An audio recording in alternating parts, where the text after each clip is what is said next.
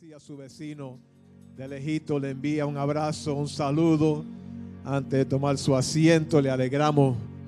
Amén. Nos alegramos verle aquí en el templo. Gloria a Dios. Pueden tomar sus asientos y gracias por venir y estar con nosotros aquí presentes en este lugar, un día hermoso que Dios nos concede.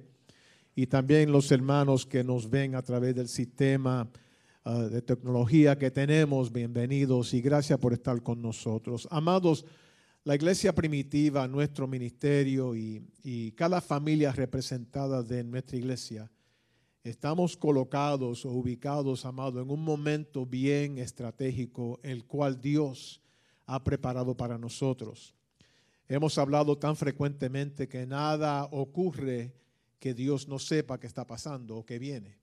Dios sabe todo, nada toma a Dios por sorpresa y el mundo completo está atravesando por esta dificultad de esta enfermedad del virus que ha, ha cubierto la, la, nación y el mundo completo. Y lamentablemente, amado, lo que vemos es que sigue uh, el tiempo corriendo y todavía no se ve con certeza el fin de este, uh, esta enfermedad. Y lo que tenemos que hacer lo que estamos haciendo, con máscaras puestas y asientos acomodados diferentes. Y tenemos que hacerlo, amados. Sinceramente, no es parte de lo que queremos eh, en nuestro corazón, porque lo que queremos es estar cerca de usted y como estábamos antes. Pero Dios, amado, a veces permite las cosas porque Él tiene un plan el cual usted y yo no entendemos. Y creo que para nuestra iglesia y para, nuestra familia, para las familias de nuestra iglesia y la comunidad es precisamente eso a veces Dios permite dificultades, Dios permite situaciones de las cuales a veces nos confundimos y pensamos muy inmediatamente que es meramente el castigo de Dios. Y yo creo que sí, metido en toda esta situación que comenzó, que comenzó definitivamente hay, disciplina, hay corrección de parte de Dios. Eh, no para los inocentes y los justos, sino simplemente que ha, visto, ha habido un desajuste en el mundo en nuestra nación y Dios utiliza eh, estas situaciones naturales para poder traer corrección. Eh, sinceramente que no creo que es para las personas que caminan bien con el Señor y los que caminan rectamente. Pero incluido en todo eso es la corrección de Dios sobre naciones, sobre pueblos, sobre líderes y creo que también aún sobre la iglesia, y hablando en una forma general. Y estamos ubicados en un momento, amado, en la cual tenemos que, en oración y consagración al Señor, tratar de discernir la voluntad de Dios para nuestras vidas y para nuestra iglesia. Y qué interesante que ahora nadie puede decir que no tengo tiempo para orar, porque no tengo tiempo para buscar de Dios, ¿verdad? Porque cuando los templos están cerrados también no podemos movernos como antes. Usted antes quizás quería viajar de aquí para allá, pero no se puede viajar. Usted quería ir de compra de aquí para allá, pero no se puede salir. Y aunque están las cosas en Nueva York, el estado de Nueva York un poco más fácil, no es como antes. Y hemos tenido, eh, Dios nos ha forzado a ir a ese altar de quebrantamiento y buscar la dirección de Dios. Y hemos intentado y seguimos eh, eh, con las actividades de poder nutrir a nuestra congregación y nuestros oyentes con las reflexiones pastorales que tenemos con servicios como este, amado Crean que ustedes han, estado en nuestra mente constante, en nuestra mente, eh, durante este tiempo. Pero hemos tratado de discernir la voz de Dios y qué es lo que Dios quiere proféticamente y qué es lo que Dios quiere en una forma estratégica para nuestra, nuestro ministerio, nuestra iglesia y las familias de nuestra iglesia. Y la, la respuesta a esa interrogativa se encuentra en la palabra de Dios. La respuesta precisamente a esa interrogativa también es en el tiempo de quebrantamiento que tenemos ante el Señor. Yo no, yo no sé de usted, pero yo creo que se han brotado muchas lágrimas en los últimos meses. Eh, parte en confusión, en dolor, en ver pérdida, en ver sufrimiento, eh, en ver seres queridos llevados al hospital y uno no poder ir y estar con ellos, y ver a un persona fallecer y no puede correr para hacer lo que hacíamos antes. No podemos y eso ha creado tristeza, dolor, eh, sentirnos desconectados eh, por tanto tiempo. Pero Dios tiene un plan. ¿Cuánto dicen amén? Dios tiene un plan. Y en este día quiero comenzar a instruir la congregación, siendo que es el segundo domingo que nos congregamos. Y uh, utilizo una porción bíblica y el tema del mensaje de hoy es algunas cosas tienen que morir. Algunas cosas tienen que morir. Porque las cosas que nos trajeron hasta este lugar no sirven para el día de mañana. Cuando usted nació, ¿cuántos nacieron en un tiempo? No se recuerdan, pero ¿cuántos nacieron, verdad? Yo, le aseguro que las ropas que le pusieron cuando usted nació no son las ropas que usted tiene ahora, ¿verdad? Pienso que no. Porque no, bueno, vamos a verlo ahí. Pero cambiamos y las cosas que nos ayudaron ayer no nos pueden ayudar para donde Dios nos lleva. Y amado, esta iglesia tiene el cargo fuerte de una palabra profética que cayó fuertemente en esta iglesia. No sé de otros, pero sé de aquí. Y usted y yo no podemos simplemente oír lo que se dijo y estremecernos un poco de lo que oímos, sino qué vamos a hacer para cumplir lo que Dios ha hablado proféticamente en esta iglesia. Dice que cosas mejores vienen, que Dios va a abrir pasto, abrir puertas, van a haber oportunidades increíbles. Eso ocurrió al fin del año pasado. Entonces, que hay cosas que nos han traído hasta este lugar. Hay costumbres y aún malas costumbres. Ah, hay genios y actitudes. Hay rencores.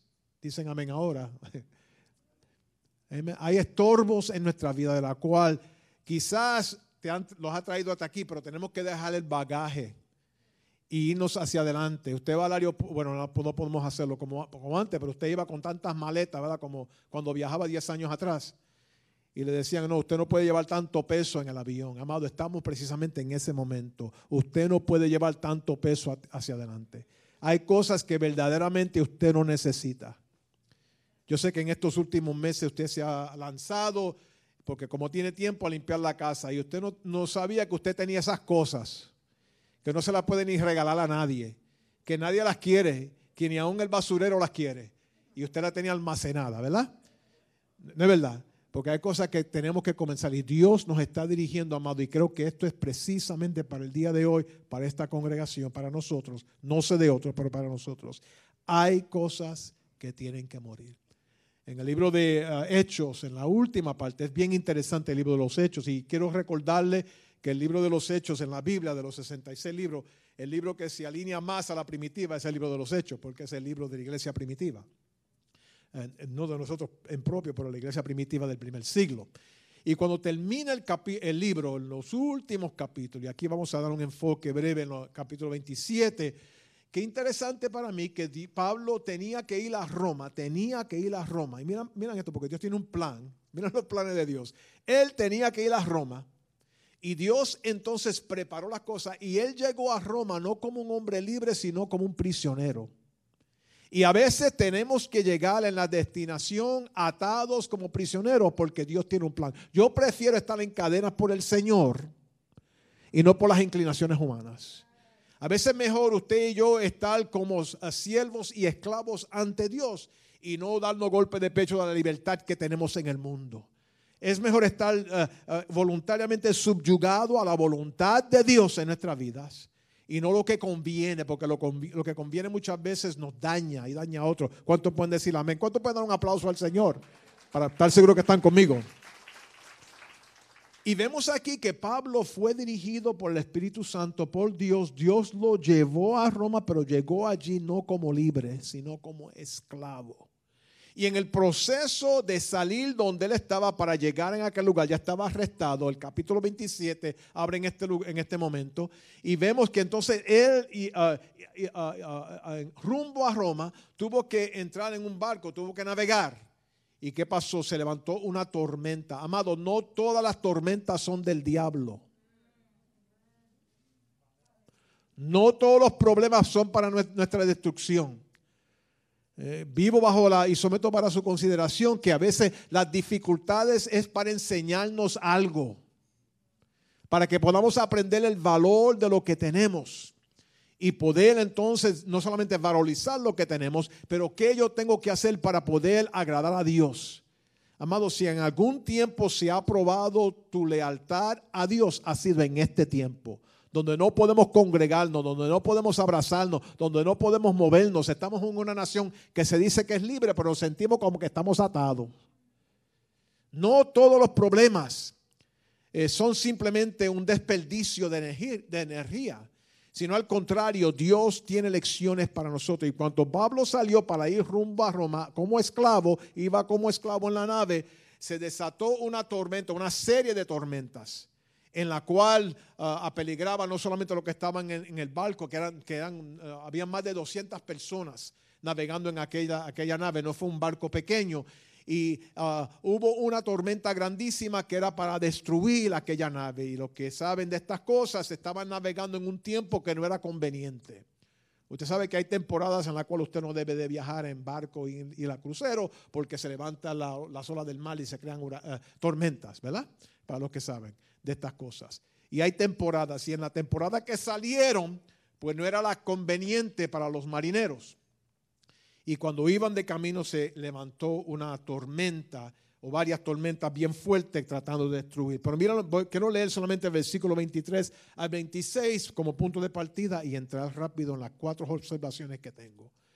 Porque esta noche eh, ha estado conmigo el ángel de Dios, de quien soy y a quien sirvo, diciendo, Pablo, no temas, es necesario que compadezcas ante César. Y he aquí, Dios te ha concedido todo lo que, y, ah, todos los que navegan contigo por tanto, oh varones, tened buen ánimo, porque yo, con, ah, porque yo confío en Dios, que será así como me ha dicho. Con todo, con todo es necesario que demos en alguna isla. Y cuando dice la palabra demos en el español castellano, uh, Reina Valera, la palabra debe decir porque se estrella, porque vamos a estrellarnos, vamos a, tener un, no un roce, un choque bien fuerte de nuestra nave en aquella isla. Qué interesante, Dios le dijo que iba a suceder esto.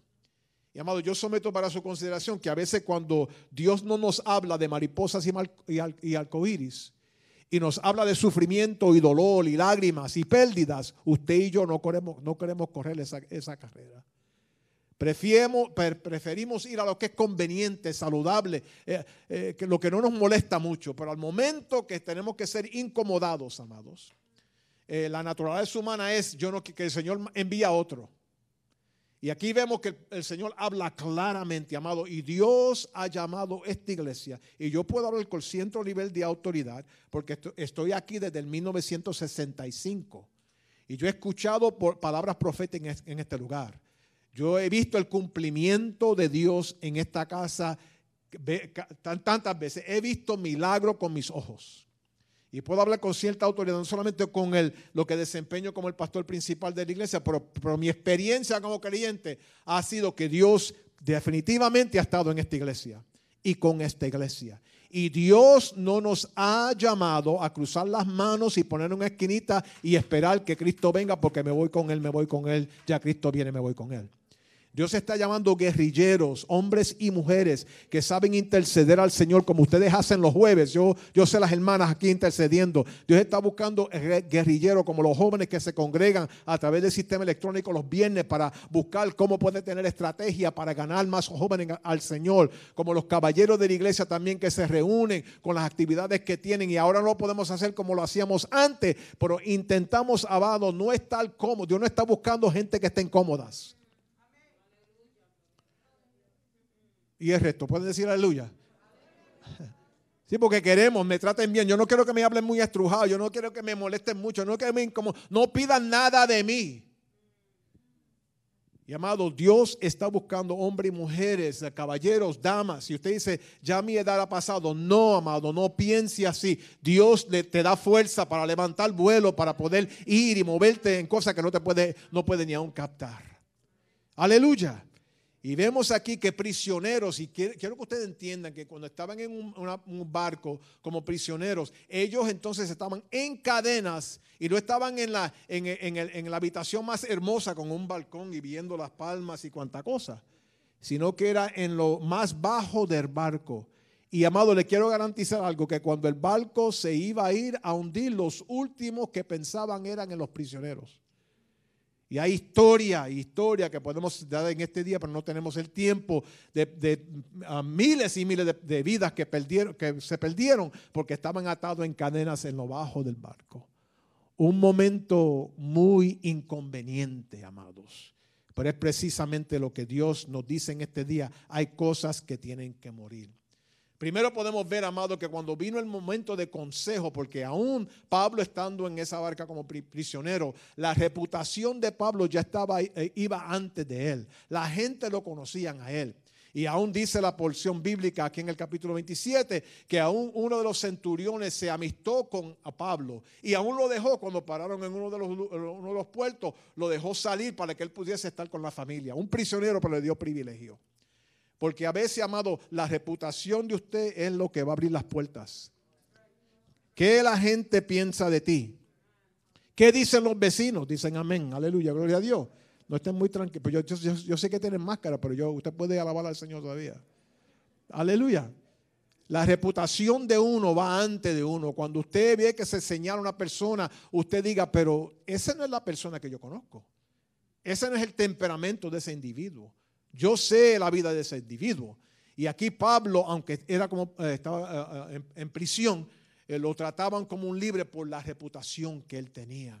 Pero dice aquí que el consejo de Dios bajó a Pablo y a los que estaban allí. ¿Y qué pasó? Él dando consejo no le dieron atención a lo que él dijo. Miren conmigo el versículo 11 donde dice, pero el centurión daba más crédito. Pablo acaba de hablar con ellos. Es más, déjeme leerlo del versículo 10. Dice Pablo hablando, varones, veo que la navegación va a ser con prejuicio y mucha pérdida, no solamente del cargamento y de la nave, sino también de vuestras personas. Pablo dándole consejos sabios a aquellos que eh, se va a perder la nave y todas las personas. Pero ¿qué pasó? El centurión, el que estaba encargado, le dio más crédito al piloto y al patrón de la nave que lo que Pablo decía. En otras palabras, Pablo dio palabra de sabiduría, pero el otro habló algo que era más conveniente para él. Y cuando usted comienza a destapar el intento aquí del autor, nos dice en el capítulo 27 bien claramente que vieron el próximo puerto más agradable del puerto que estaban ellos ubicados en aquel momento. Por eso fue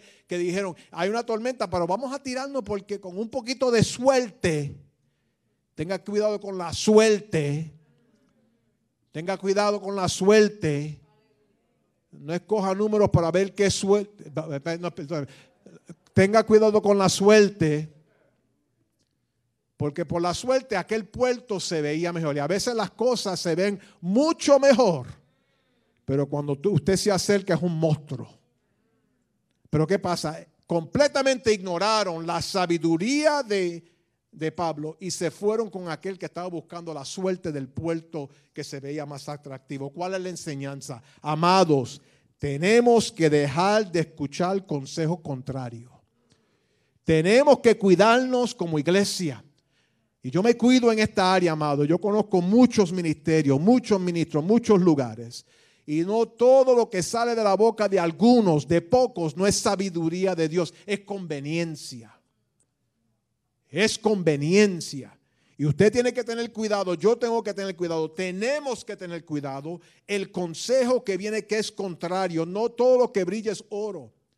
Simplemente a veces nos damos, nos caemos en el, en el hueco que está en el piso por la elocuencia de una persona, no, porque habla tan bien.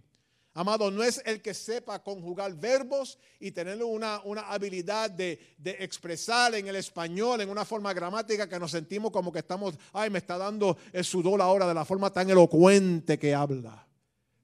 Dice Pablo, más evita vanas palabrerías que muy adelante irán a la impiedad. Y amado, estamos viviendo en un tiempo donde usted y yo tenemos que dejar de escuchar consejos contrarios. Personas que hablan lo que le conviene a ellos, pero no lo que, Dios nos está diciendo a nosotros. Y yo prefiero dar oído a Dios y no darle eh, oído a personas que están. Amado, vivimos en un tiempo, y no tienen que decir amén, porque a lo mejor se van a incomodar tanto para lo que yo voy a decir, pero vivimos en un tiempo donde hay mentiras por donde quiera. Usted no sabe a quién creerle. Gobierno federal, gobierno estatal, gobierno de la ciudad, no sabe a quién creerle. Hoy dicen una cosa y mañana dicen que yo no dije aquello que yo dije, aunque lo tenga en grabación. Estamos viviendo en un tiempo de mentiras. Y usted y yo, la única verdad que hay es la palabra del Señor. Lo único que vale es qué Dios dice a nosotros, qué Dios nos está diciendo a nosotros. Y muchas veces por elocuencia, conveniencia, nos tiramos donde no debemos de tirarnos. Tenemos que tener cuidado, amados. Miren conmigo lo siguiente, consejos tóxicos te toxifican consejos tóxicos, yo tú, Yo dejo a ese hombre, yo dejo a esa mujer, pero como usted sabe lo que tiene y lo que posiblemente y lo que Dios le ha dicho, pues claro, el otro que no sabe, no, ese hijo tuyo, tú sabes lo que yo hago. No, pero como tú no lo cargaste nueve veces, pues claro, lo puede enviar para aquí, para otro lugar. Digan amén si pueden ahora. No, yo tú ya sufriendo tanto aquí, yo empaqueto mis cosas y me voy. ¿Para dónde? Eh, la gente no puede ni huir del virus. Si subiera a los montes, allí está el virus. Si bajo al valle, allí está el virus. Si cruzo el océano, allí está el virus. Si me voy con los americanos, allí está el virus. Si me voy con los hispanos, allí está el virus. Si me voy para Latinoamérica, allí está el virus. Si me voy para el Caribe, allí está el virus. Si me mudo para el 15, allí está el virus. Si me mudo al... El virus está donde quiera.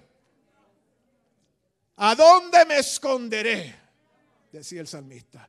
Y usted y yo, amado, tenemos que entender que se han cerrado las puertas porque Dios quiere que usted le dé la atención a Él.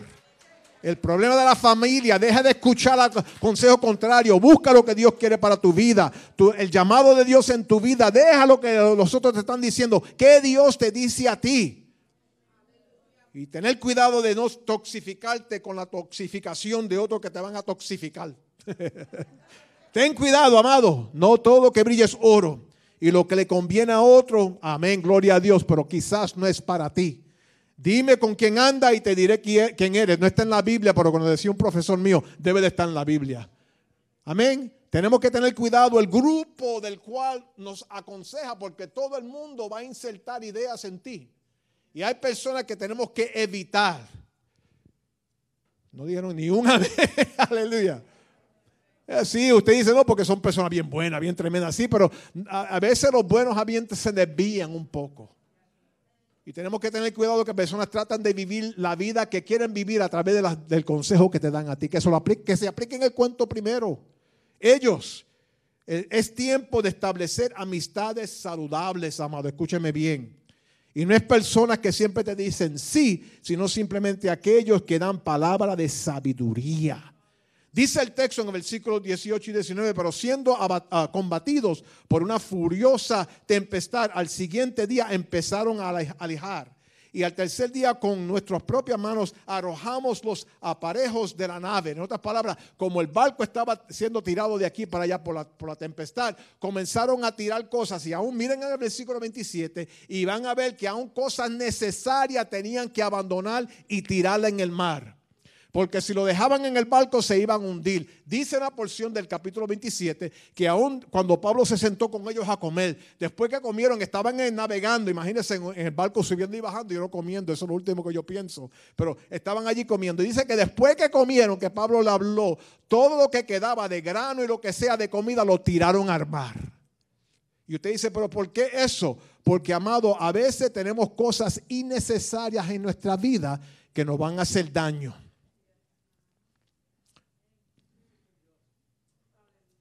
Y tenemos que abandonar esas cosas innecesarias. No, pero yo las regalo. No, no, no, no, no, no es regalarla. No es darle el daño que tú tienes a otra persona para que esa persona se dañe. Uh, yo sé que está caliente un poquito aquí. Aún con el aire acondicionado bien fuerte porque...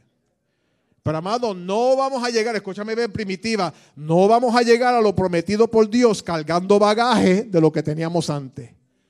Tenemos que limpiar, tenemos que mirar qué es aquello que ha estorbado, qué es aquel consejo que he recibido que es negativo, que ha traído destrucción a mi vida, frustración. ¿Cuáles son las cosas que tengo que abandonar?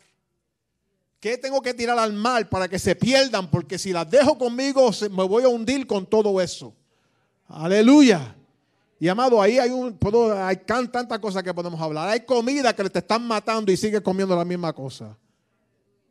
Aleluya. Hay hábitos que tenemos.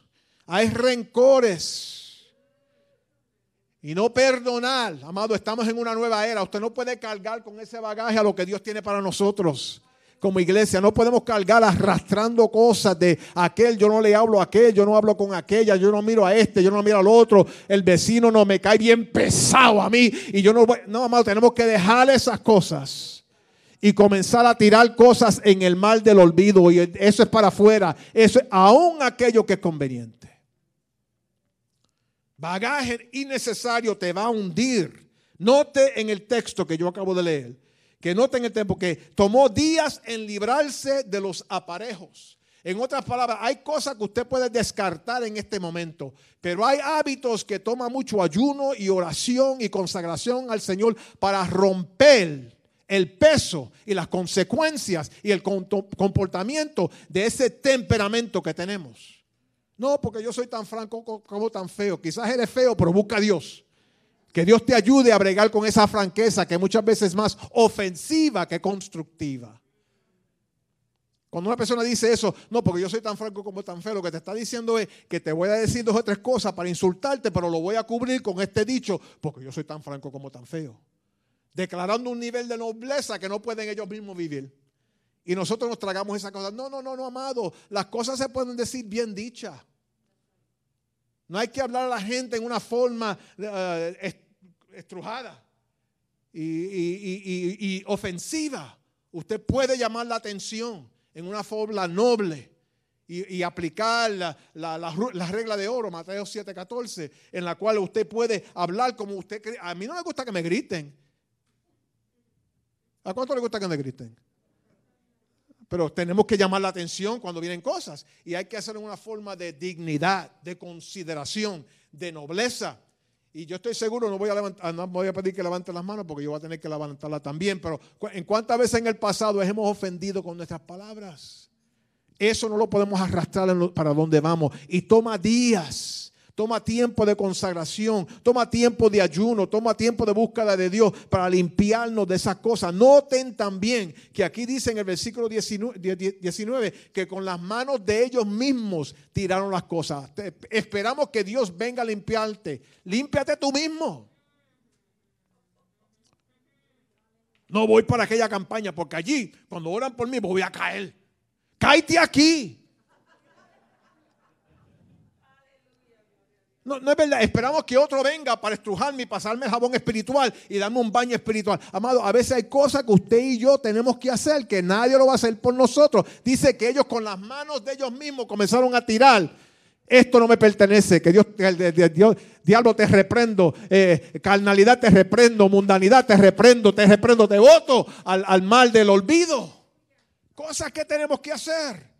Tenemos que abandonar lo innecesario porque hay personas que son expertos en ver tu falta. Yo, lo que tú tienes malo que tú tienes que arreglar. Mírate en un espejo. Se acabaron los amenes. Vengan el próximo domingo, no se queden en sus casas. Es un mensaje estratégico y profético. Si Dios no habló, tenemos que marchar hacia lo prometido de Dios diferente. Diferente, amados. Y eso se aplica a nuestra vida también bagaje innecesario, tenemos que usar el proceso de limpieza, tenemos que dejar el consejo contrario.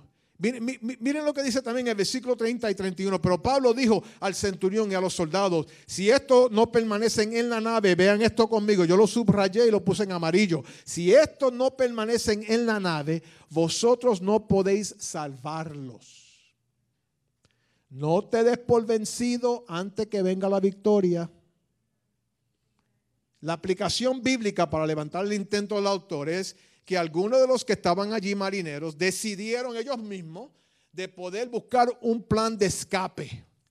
Y querían ellos, como vieron a lejos la playa que se veía muy, muy atractiva dentro del viento y, y todo, pensaron hacer una maroma para entonces ellos mismos escapar. Bajaron la nave, bajaron las, las, sogas para entonces tratar de nadar y llegar a un lugar y que, el barco se vaya y Pablo y toda esa gente. Querían ellos moverse en su propio plan. Amado, tenga cuidado con su propio plan que Dios no ha confirmado. Es mejor, amado, quedarse y no moverte que moverte fuera de la voluntad de Dios. Es posible que tú tengas un plan de escape del cual no es de Dios. Hay gente que quería mudarse para Florida. Vete.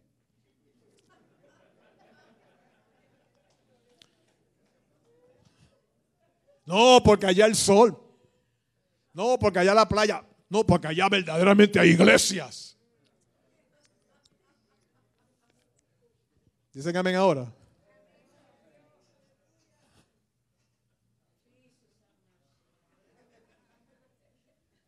Le quiero decir un secreto. Concerniente a la virus, el lugar más seguro en el planeta en el cual vivimos en el día de hoy, este domingo, porque yo eh, chequeé esta mañana, examiné los últimos detalles, el lugar más seguro concerniente al virus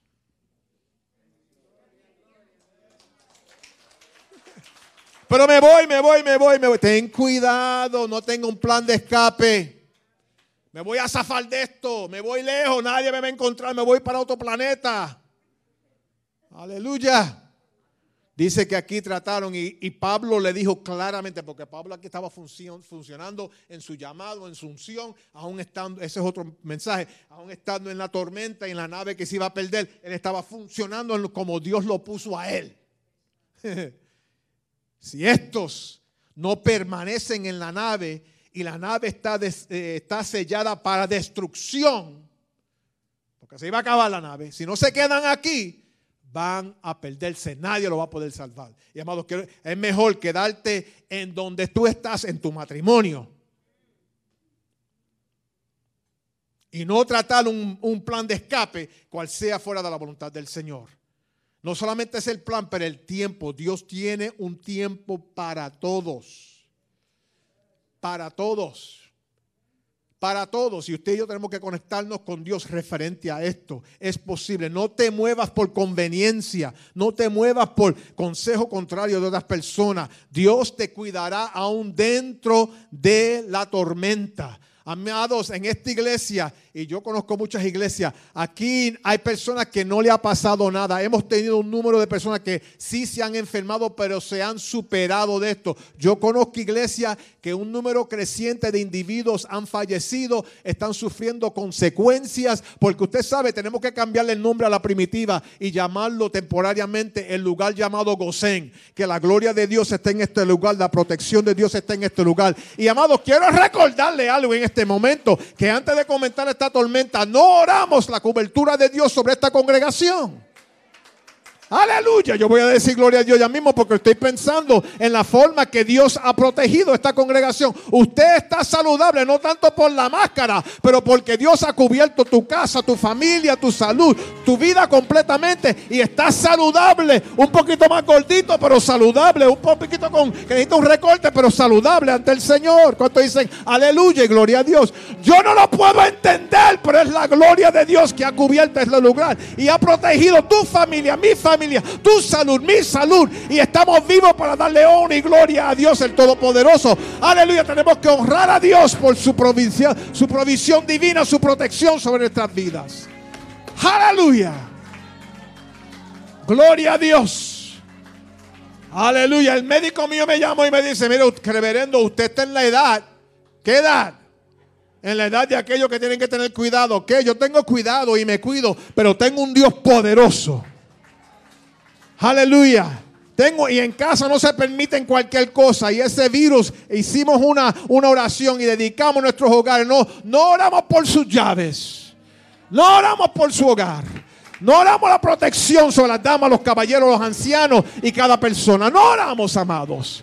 Usted no se da de cuenta la forma que la gloria de Dios ha estado en este lugar. Y por alguna razón Dios nos ha proveído, nos ha, uh, uh, ha traído su protección sobre nosotros. Porque hay un plan grande. Dios no quiere personas sentadas con las manos cruzadas. Tenemos que ser guerrilleros para el Señor. Porque lo que viene es más grande de lo que usted y yo podemos imaginarnos. Aleluya. Gloria a Dios. Gloria a Dios, no te des por vencido, no tengo un plan de escape. Este es el Gosén, este es el lugar que Dios te va a proteger, aún en medio de la tormenta.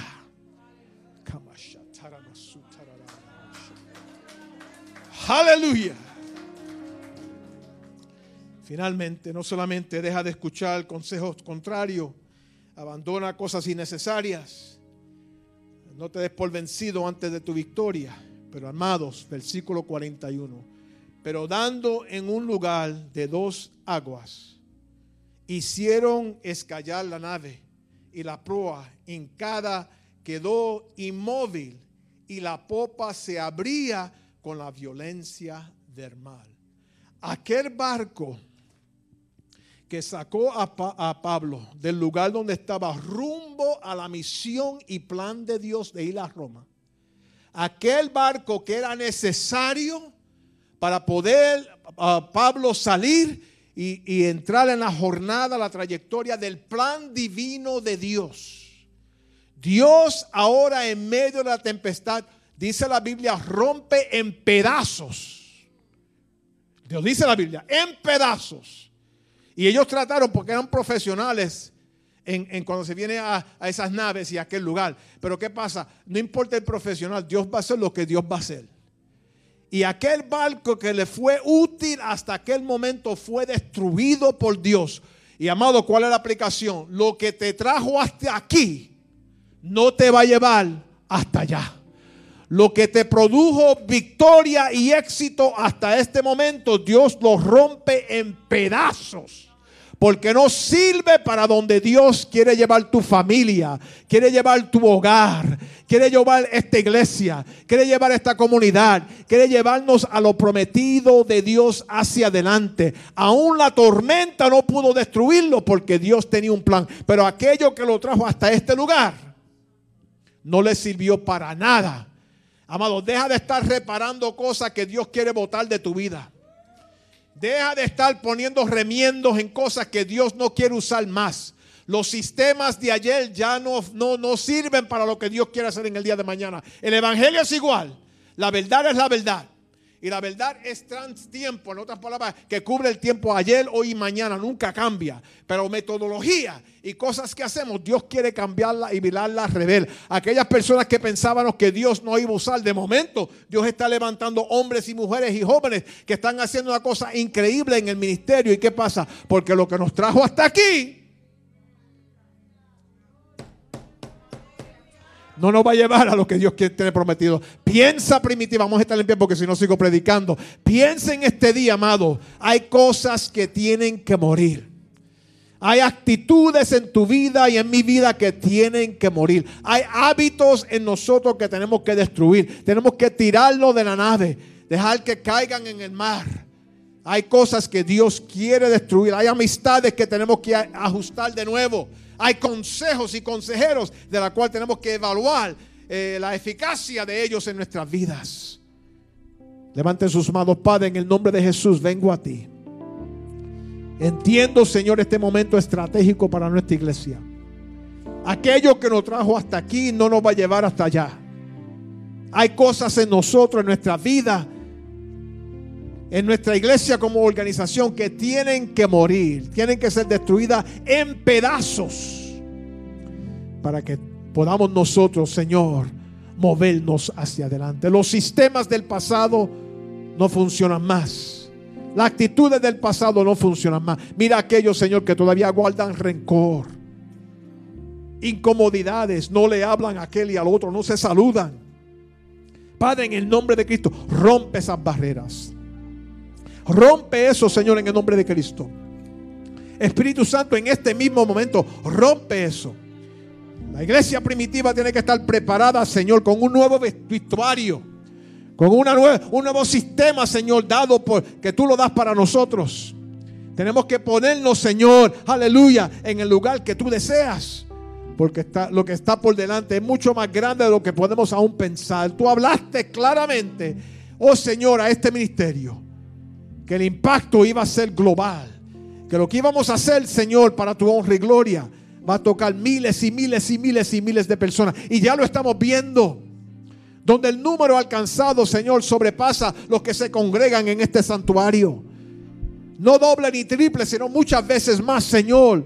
Y estamos alcanzando individuos en otros lugares y diferentes lugares. No solamente a través del sistema electrónico, pero también en el comportamiento comunitario, en la forma que estamos, Señor, tocando las necesidades de la comunidad. Hay personas que están mirando hacia este lado, Señor, pero permítenos, Señor, entender que lo que nos trajo hasta aquí no va a servir para el día de mañana. Tú tienes algo más grande. Y levantamos nuestras manos, confesamos nuestra frágil humanidad a ti. Y dejamos que el Espíritu Santo nos tome, Señor, nos ayude, nos fortalezca para llegar a ser esos guerrilleros guerrilleros en ti. Padre, aquel que se siente débil, dale fuerza. Aquel que se siente que su tiempo ha pasado por la edad, dale, Señor, fortaleza para levantar vuelo como un águila, Señor. Aquellos que han dejado de soñar, han dejado de orar, han dejado de buscar de ti, Señor. Necesitamos guerrilleros de oración, guerrilleros de ayuno, guerrilleros del altar que busquen de Dios. Que nos cubran a todos, Señor, con esos gemidos que suben al cielo. Necesitamos, Señor, seguir hacia adelante con esa oración de las hermanas, Señor, que dan los jueves y los hermanos que se congregan en sus hogares y aquellos, Señor, que interceden diariamente. Porque lo que está por delante es mucho más grande, Señor. Glorifícate, oh Dios. Gracias, Señor. Levante sus manos y alabe al Señor. Alabe al Señor fuertemente. Dele honra y gloria a Dios en este momento. Gloria a Dios. Aleluya.